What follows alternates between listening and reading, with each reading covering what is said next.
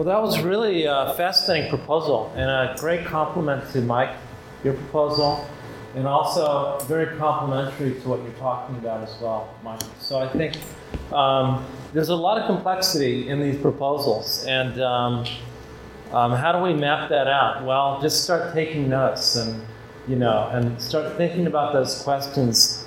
How the obsolescence of um, industrial work makes the connection with the proposal for universal basic income. What's the connection with um, uh, with uh, community currencies or cooperative currencies and other systems that can help to um, endogenize and circula- cir- circularize value? Okay, so our next speaker is uh, Kevin Cox, and I'm just going to do a quick bio introduction, Kevin. Good. So Kevin Cox is CEO of the R&D company White Label Personal Clouds. The R&D is in the area of complex adaptive systems, or colloquially, swarm intelligence.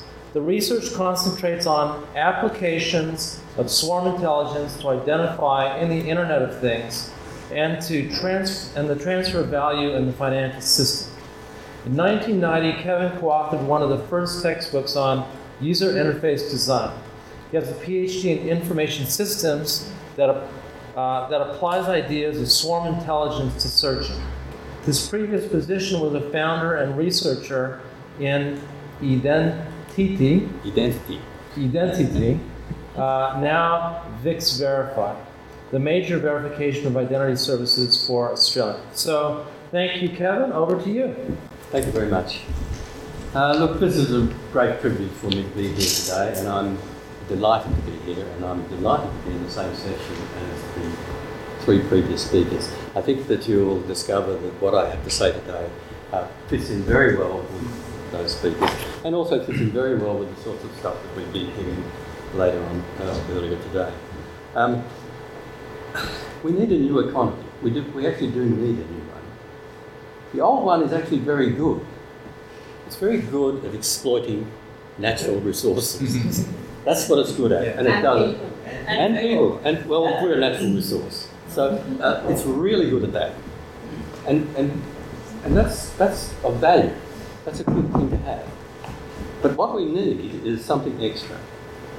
What it's bad at, it's bad at sustaining natural resources, and it's bad at sharing the benefits of the use from the use of those resources. So it's bad at those things. We need something that's both good at exploiting natural resources or getting the most value out of them, but also is good at sharing them and at sustaining them. One of the things that you mightn't realise is that the old economy, as it currently exists, is extraordinarily inefficient. In terms of cost, rough estimate is that at least at least 50%, at least 50% of our uh, the value that's created in society is wasted on things like money markets, stock exchanges, um, insurance, wasted food, the whole the whole gamut of stuff that we that we that we waste. It's extraordinarily inefficient. So if we can fix that, we actually have plenty of money and plenty of resources to be able to do the things that we need to be able to do, which is sustainability. So there is hope today that we can actually reorganise or, or gradually evolve our current systems so that they are better and are able to do the things that we want them to do. I'm going to define what I call sustainable investing. Sustainable investing is where a community funds investments from its own credit, its own money, its own credit, rather than using money from outside the community. That's my definition of sustainable investing.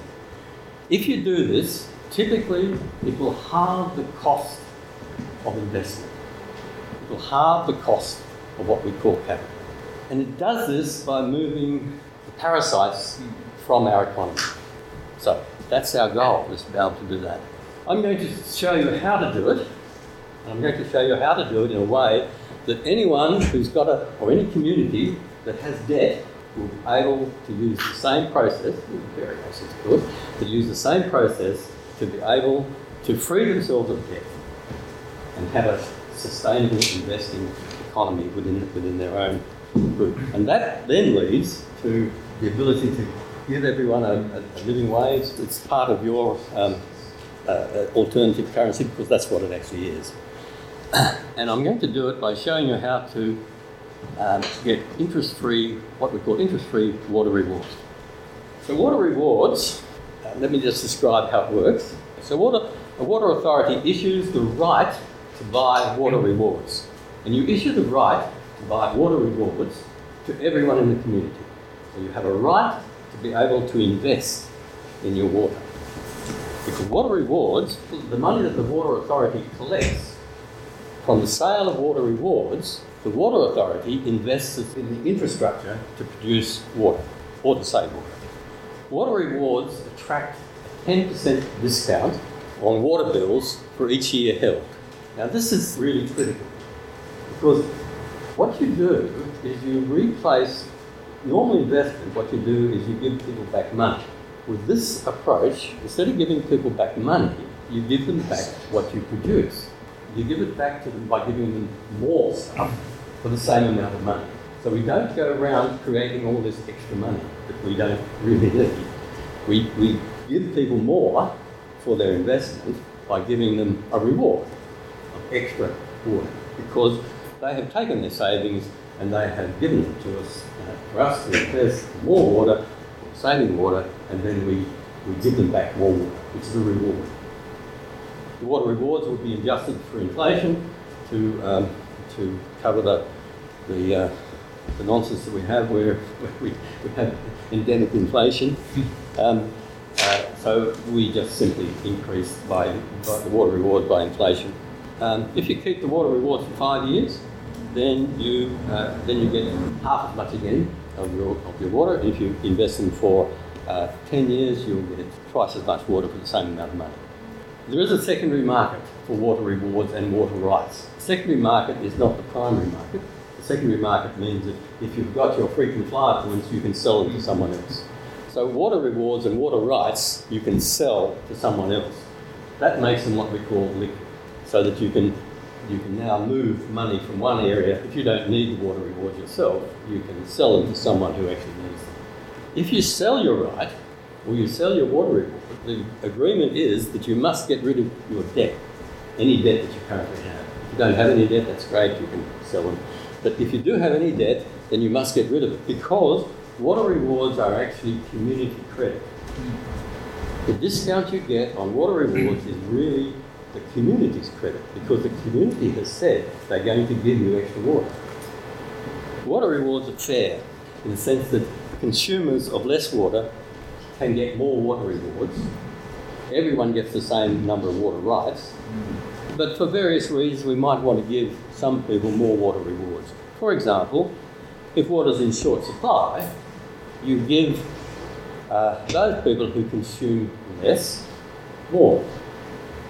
Now, this is really important for sustainability because here what we have now is a system where you get rewarded for not consuming.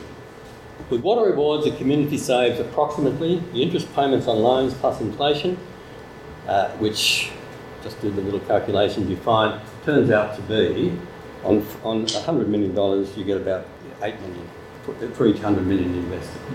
That's, that's the benefit you get. This comes out of thin air as it. You've now got as a community that to, you can use that, that extra money for something else. Um, there's no change to the Water Authority's billing system. Importantly, in this process, there is no change to what actually happens now. The pricing mechanisms can all remain the same. The administrative systems all remain the same.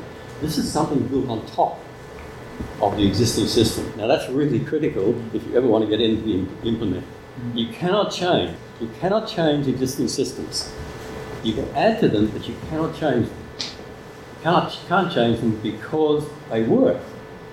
And the people who are operating them just won't let you do it because they're frightened it won't work. uh, so uh, there's a little app out there that I did to, just to show you what the water rewards system would look like. Um, so you can go and have a look at that if you like. It's an additional system. Everything else legislation, there's no need for any extra legislation, there's no need for anything else to do. You simply create the system. As I say, this system can be used by anyone for any resource, any purpose.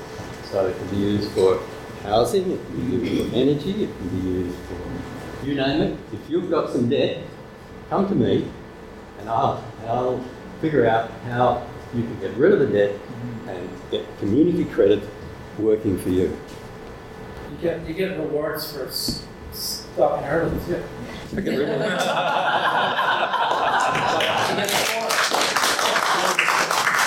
That means, that means I get the first question. Yeah, you get the first question. That was 11 minutes versus all the others, so well done. Thank you so much.